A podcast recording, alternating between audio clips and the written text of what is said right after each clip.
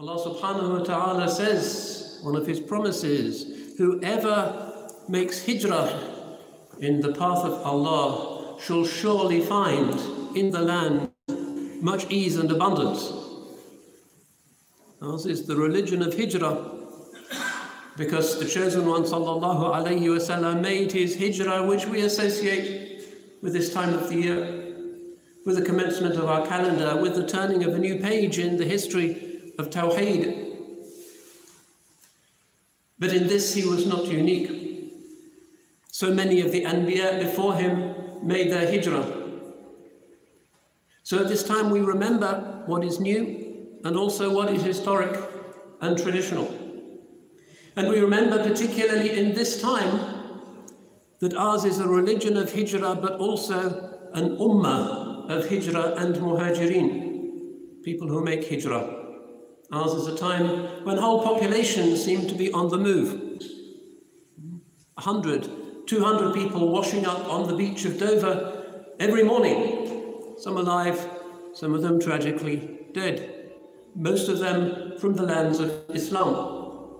May we welcome them, inshallah, with open arms and open hearts, as the Ansar welcomed the Muhajirin, because this is the way of our hospitable religion. A world of asylum seekers, a world of refugees, a world of displacement, a world of economic migrants, everybody seems to be moving around. So the Holy One, sallallahu alayhi wasallam, when he comes to the city of Medina is with them. He too is an asylum seeker. He too is a refugee. And he too is optimistic, following this beautiful divine promise. But note that his optimism is not because he's looking for a job. He doesn't want status.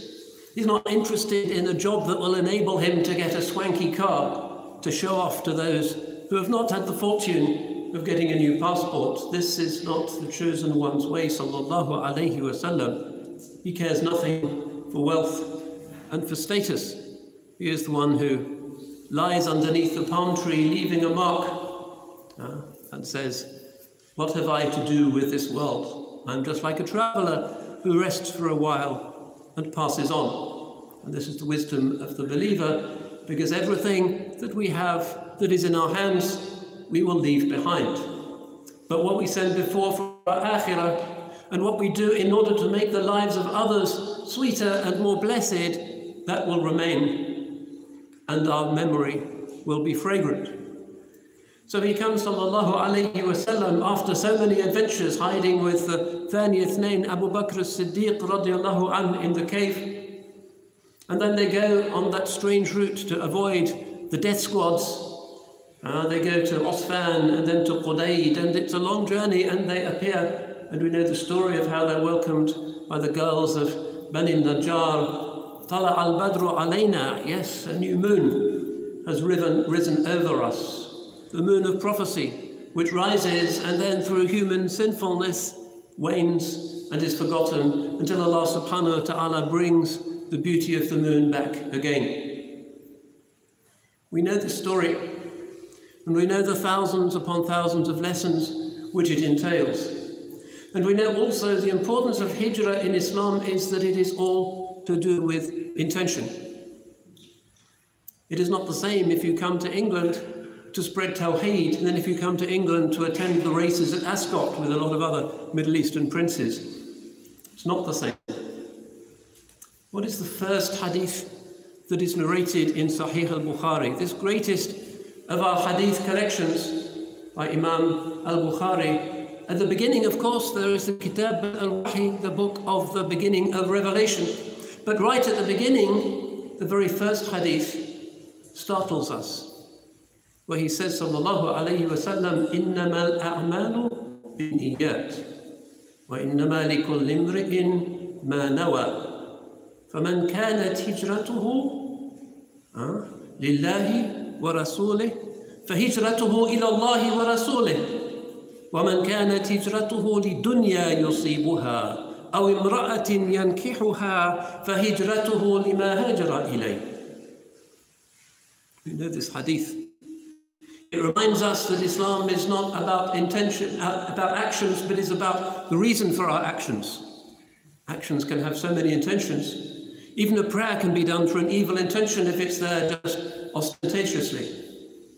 So he said, Sallallahu Alaihi Wasallam, and Imam al Bukhari is deliberately putting this right at the beginning of his book to remind himself and those who read and study that they have to have the right intention. Otherwise, all of this hadith that they learn will be against them and not for them on the day of reckoning. Actions are only by intentions.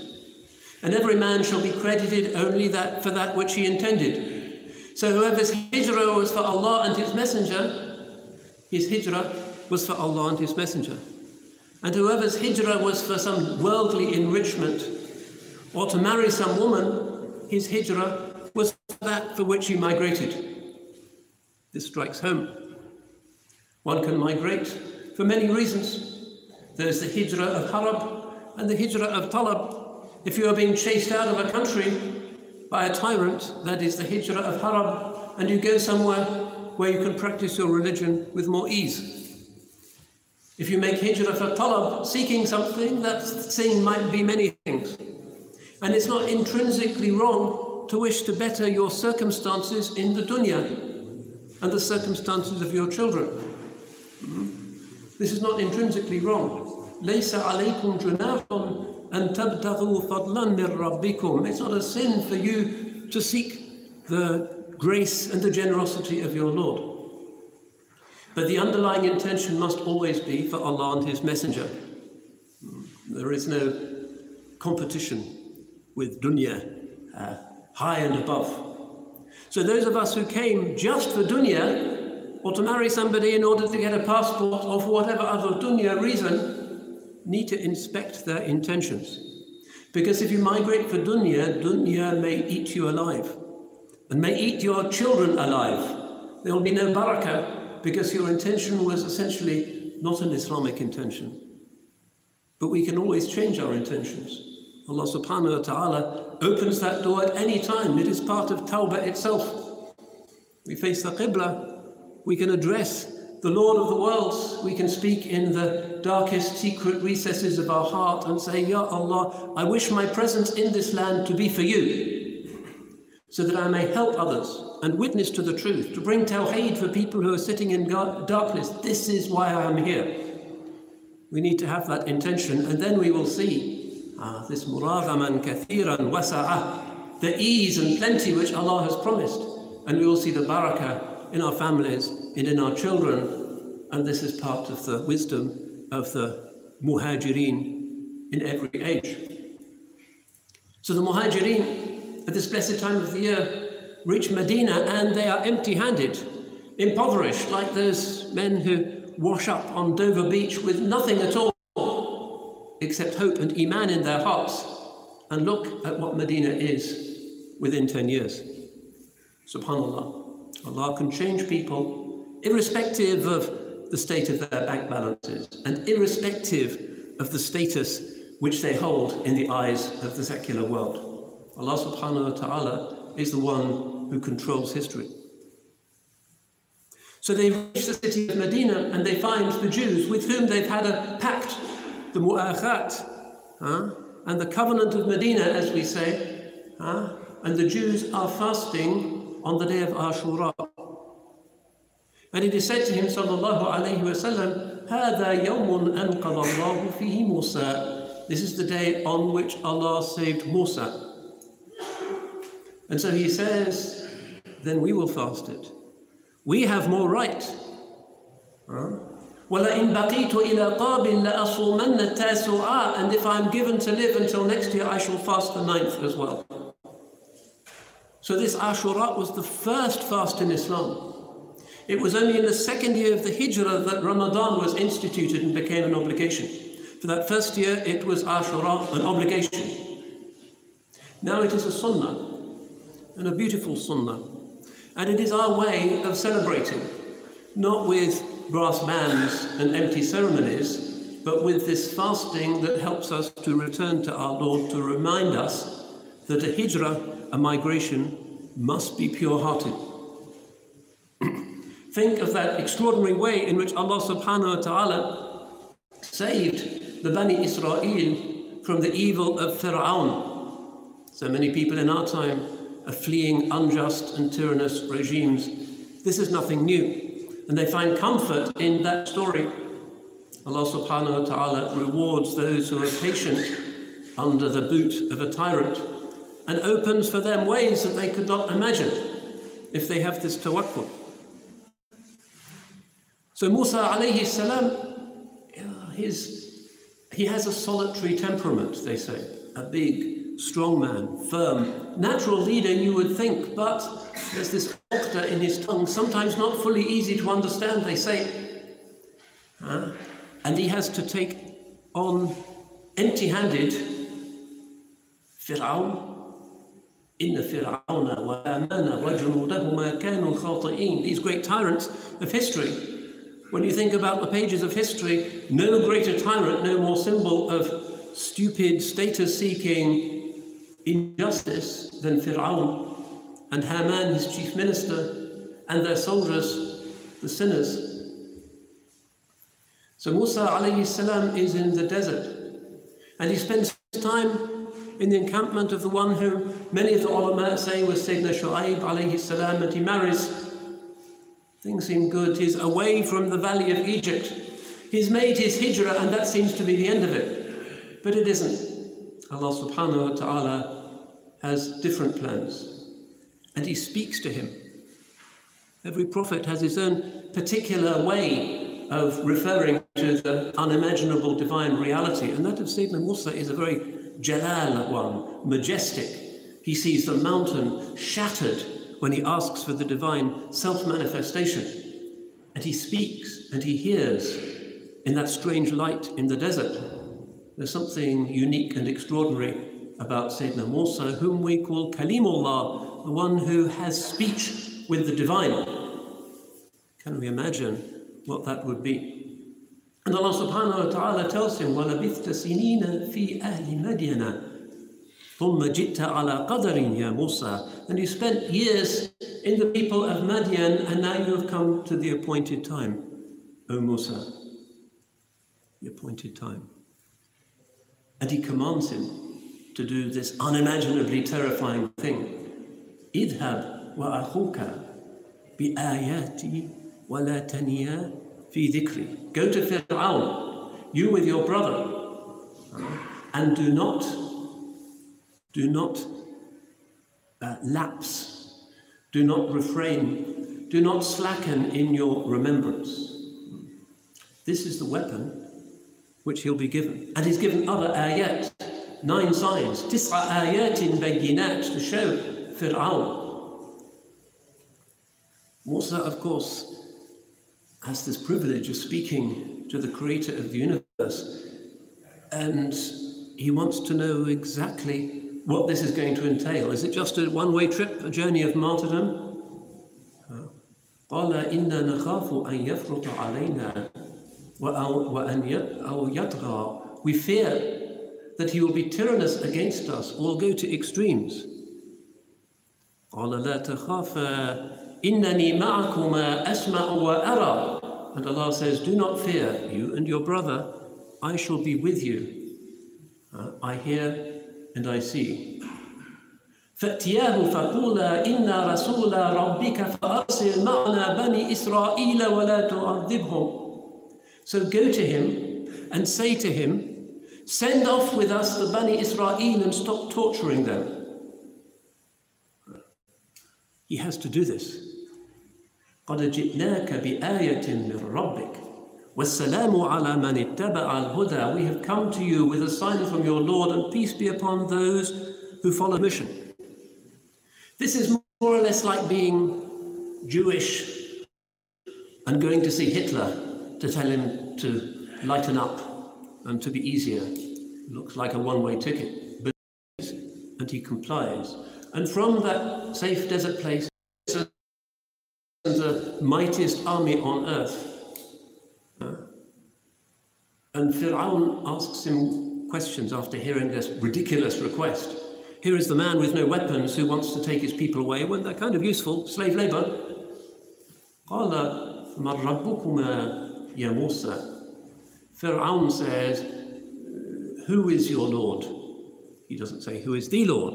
Who is Allah? Who is your Lord? It's your own private religious community. What kind of funny God is it that you worship? Musa alayhi salam indicating that it's not the God of a people, but the God. And he indicates, رَبُّنَا الَّذِي أَعْطَى كُلَّ شَيْءٍ خَلْقَهُ ثُمَّ هَدَى Our Lord, including everybody, is the one who gives everything its creation, then guides it. Not the one who just begins creation and then sits back and watches things happen, but the one who is constantly active in history, the one who is with him, the one who has settled his heart and given him the strength for this terrifying encounter. So this is not the answer that Fir'aun is thinking of, because when you think about it, the world must have some kind of source, must have a creator. Something must keep the order of creation going. It doesn't look as if the basis of it all is just chaos and randomness. There's plenty of order. The Fir'aun has to think about this. But then he thinks about his people, his nationalistic, his family, his ancestors, how many dynasties going back to the first dynasty in Egypt. Pride, ancestral pride, this dangerous, lethal wine that he has drunk. So the second question to Musa is, so what is the, what about the earlier generations? Because he thinks if Musa says they were worthless tyrants, they're going to hell, then that's it, led away for some terrifying execution. Mm-hmm. And Musa says, inspired by the Lord, قال علمها عند ربي في كتاب لا يضل ربي ولا ينسى. He says, their knowledge is recorded with my Lord, he who does not go astray and forgets nothing. He's telling the truth, but he wants to continue the conversation. And we know how this unfolds. And this is told so many times in Allah's book that we need to recognize how important it is. This is the conflict between tyranny and helpless righteousness. And we know how this story ends in a way that nobody could have expected. The Musa has, in place of the chariots and the spears, that you can still see in the Egyptian museum and the treasures of Tutankhamun because they thought they could take their armies with them, all of those golden stuff and the chariots and the harnesses. Yeah, Musa has just a stick, a wooden stick and this is his weapon. Well, it isn't a weapon, but Allah subhanahu wa ta'ala can do anything with anything whenever He likes. So the plagues happened to Egypt, so many signs. The frogs, and the pustules, the plague, and the rain of blood, and the river that can no longer be drunk from. all of these signs, and each time he says yes, and then he says no. When the plague is lifted, he says no again pride, taghut. And then finally he lets them go. But then he changes his mind again and he sends his splendid golden army with the chariots and the horses and the foot soldiers and the slaves after them And they've got the Red Sea before them, and everybody knows what happens next. He strikes with his staff the sea. فانفلق فكان كل فرق كالطود العظيم and it splits and each side is like a great mountain. Allah's miracle. And they go through and they pass on to the land that Allah subhanahu wa ta'ala has promised them. The migrant has to have an idea of where he's going to be something better, and this is the land which they have been promised, to the extent that they recognize all of Allah's prophets, and to the extent that they are just in that land, they are there in that land. But that's in the future. And they pass through this terrifying spectacle that is just another reminder of the omnipotent divine glory, the one who can create the world from nothing, the one who can revive the earth with the rain, the one who brings the miracle of life in the womb of the mother, the one who does wonder after wonder after wonders, he does this wonder. Uh, and the Israelites are saved. Their hijrah, first stage, is completed, and Fir'aun and Haman and the soldiers are washed away. So, this too is something that we recall, and there's obviously a connection between these two migrations.